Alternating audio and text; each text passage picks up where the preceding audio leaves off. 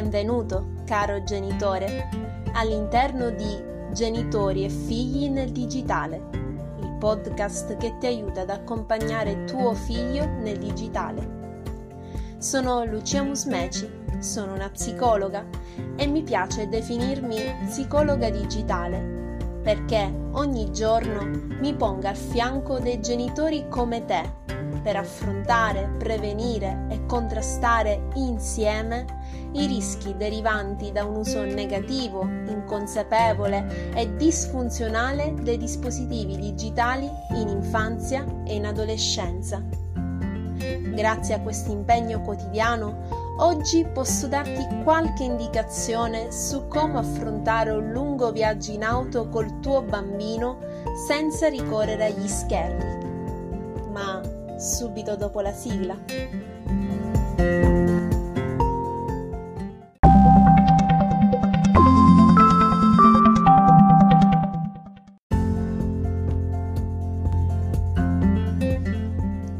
Finché si rimane esclusivamente fra adulti, organizzare un lungo viaggio in auto non richiede grandi preparativi e può rivelarsi anzi un'esperienza decisamente positiva per varie motivazioni.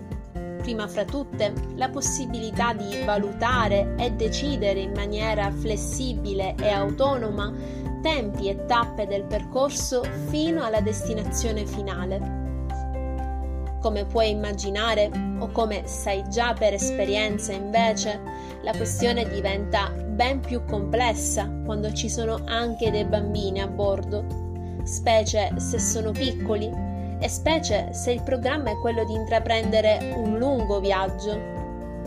In questi casi sappiamo bene che il primo istinto di un genitore stanco e impaziente di godere di qualche meritato giorno di serenità e riposo è spesso quello di ricorrere al primo schermo digitale a portata di mano, sia esso uno smartphone o un tablet, per interrompere tempestivamente sul nascere urla, pianti e discussioni che rischiano di rovinare l'atmosfera vacanziera. Come è facile immaginare, però, questa strategia di sopravvivenza, tanto comoda nell'immediato, rischia di diventare, se adottata frequentemente nel tempo, un'abitudine tanto ben consolidata da essere difficile da eliminare del tutto.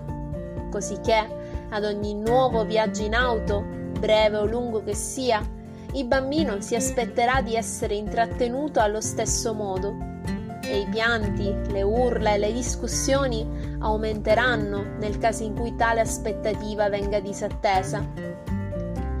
Evitando di cadere nell'erronea semplicistica convinzione che il digitale sia il male assoluto, è ovvio che per mantenere un sano e positivo equilibrio fra tempo con gli schermi e tempo senza schermi, tuo figlio abbia bisogno di imparare a trascorrere il suo tempo in auto anche in modi che non richiedano l'esposizione diretta a uno schermo. Eccoci arrivati dunque all'interrogativo centrale di questa terza puntata del podcast. È possibile affrontare positivamente un lungo viaggio in auto col tuo bambino senza ricorrere agli schermi? Certamente, ma con qualche preparativo in più prima, in modo da risparmiarti qualche nervosismo in più durante. Prima di tutto, scegli strategicamente l'orario della partenza, in modo da farlo coincidere con l'orario in cui solitamente tuo figlio dorme, dopo pranzo o dopo cena, e prevedi la possibilità di effettuare delle pause durante il suo periodo di veglia. Così facendo, il tragitto sembrerà decisamente più breve e più gestibile sia per lui che per te. Secondariamente, prepara uno zainetto pieno di alternative al digitale da portare con voi in viaggio. Ti ricordo che io definisco alternative al digitale tutte quelle attività che, richiedendo poco o nulla di digitale, arricchiscono la vita senza far sentire il costante bisogno di ricorrere agli schermi.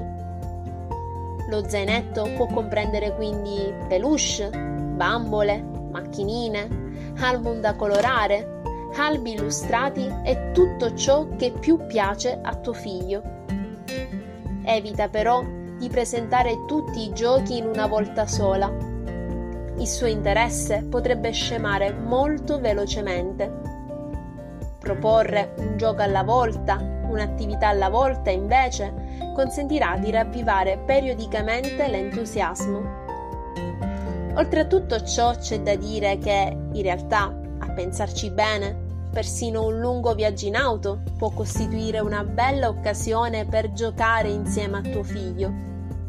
Indovinelli e scioglilingua, così come giochi fantasiosi che prevedono l'osservazione del mondo fuori dal finestrino, come ad esempio il cercare di indovinare cosa uno di voi ha visto per strada o il contare tutte le auto di un certo colore, possono rendere il tempo in auto davvero piacevole e coinvolgente quando il tuo bambino è sveglio e quando, soprattutto, non sta giocando col contenuto dello zainetto di cui ti ho parlato poco fa. Se sai già di avere poca creatività, ti consiglio di dare un'occhiata al sito portalebambini.it dove potrai trovare tanti spunti e tante attività da consultare ed anche stampare in occasione del tuo prossimo lungo viaggio in auto con tuo figlio. E non solo augurandoti che già queste tre proposte da sole possano farti sperimentare una maggiore serenità in viaggio, per quanto, come ho già specificato nelle precedenti puntate di questo podcast, ogni bambino sia diverso e di conseguenza abbia esigenze, preferenze e gusti diversi che devono essere tenuti attentamente in considerazione fuori dallo spazio di questo podcast tieni in mente l'esistenza di un'ulteriore possibilità di intrattenimento durante i lunghi viaggi in auto con tuo figlio. La possibilità, cioè, di ricorrere al digitale, senza comunque ancorare lo sguardo sugli schermi tutto il tempo. Di cosa sto parlando? Oltre che di una playlist ben organizzata, piena zeppa delle canzoncine più amate da tuo figlio da cantare insieme, Sto parlando di podcast per bambini da ascoltare ed anche scaricare per lo più gratuitamente su piattaforme come Spotify, Audible, Spreaker, Google Podcast, Apple Podcast, Replay Radio e Radio 24. Non hai familiarità col mondo dei podcast e non hai idea di quali contenuti proporre al tuo bambino? Nessun problema nella descrizione a questa puntata ti lascio due link con due raccolte di podcast selezionati da professionisti del settore. Mentre, già da adesso, ti consiglio il podcast Storie per bambini e grandi che non riescono ad addormentarsi. Ti auguro di trovare in tutta questa grande varietà di spunti ciò che più fa al caso di tuo figlio. Clicca su Segui per assicurarti di ascoltare anche tutte le puntate successive a questa di oggi.